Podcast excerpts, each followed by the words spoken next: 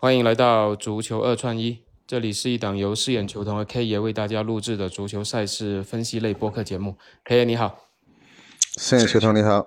昨天我们是重点的维罗纳打出来的，但是参考的那两场都没有打出来啊，包括西班牙人和利物浦啊。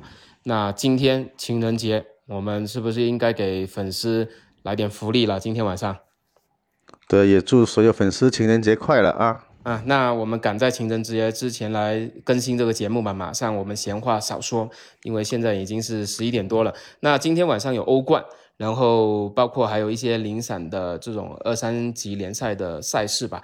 那 K 爷首先来给大家分享两场欧冠的比赛。K 爷，你交给你。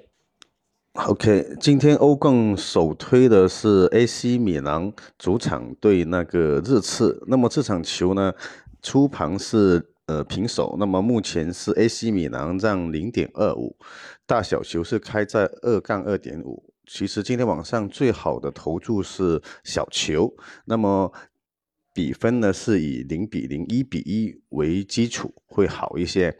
然后那个参考的话就是巴黎圣日耳曼对那个拜仁慕尼黑，出出盘的是巴黎让零点。二五，那么现在目前是受让零点二五，大小球是开在三球，那么正常的按照以往的这些大的赛事，三球的大小球，呃，还有一个中间的指数三杠三点五跟二点五杠三，它是一个均水位的情况下，这场球应该会在二比一或者一比二这个比分会打得出来，对，但是我还是会倾向于呃巴黎圣日耳门今天晚上。可以主场保持不败，对，OK，对，那两场的欧冠的赛事就给大家分享到这里，然后。大家可以去根据 K 爷的分析去组合打个串，然后我再给大家简单的分享一场英冠吧，就是二级联赛的英冠，诺维奇主场打赫城的比这场比赛。